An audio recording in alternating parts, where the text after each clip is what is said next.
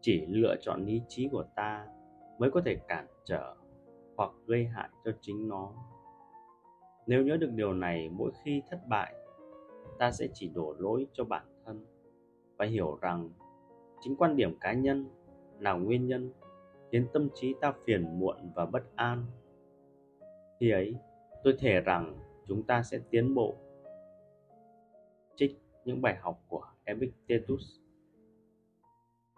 hôm nay, hãy xem liệu bạn có thể sống mà không đổ lỗi cho bất kỳ ai hay bất kỳ sự việc nào đó không? Ai đấy không làm theo hướng dẫn của bạn. Đó là do kỳ vọng của bạn không chính xác. Ai đấy nói lời thô lỗ với bạn, đó là do sự nhạy cảm của bạn đã diễn giải lời của họ theo cách tiêu cực. Khoản đầu tư chứng khoán của bạn bị lỗ rất nhiều vậy bạn mong đợi điều gì mà đặt cược lớn như vậy?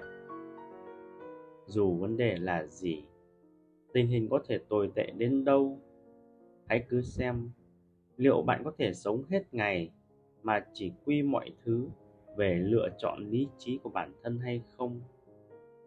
Nếu không thể làm được điều đó trong cả một ngày dài, thì bạn có thể duy trì trong một giờ chứ.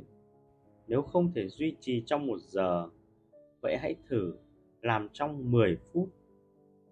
Bắt đầu thế nào là tùy theo năng lực của bạn.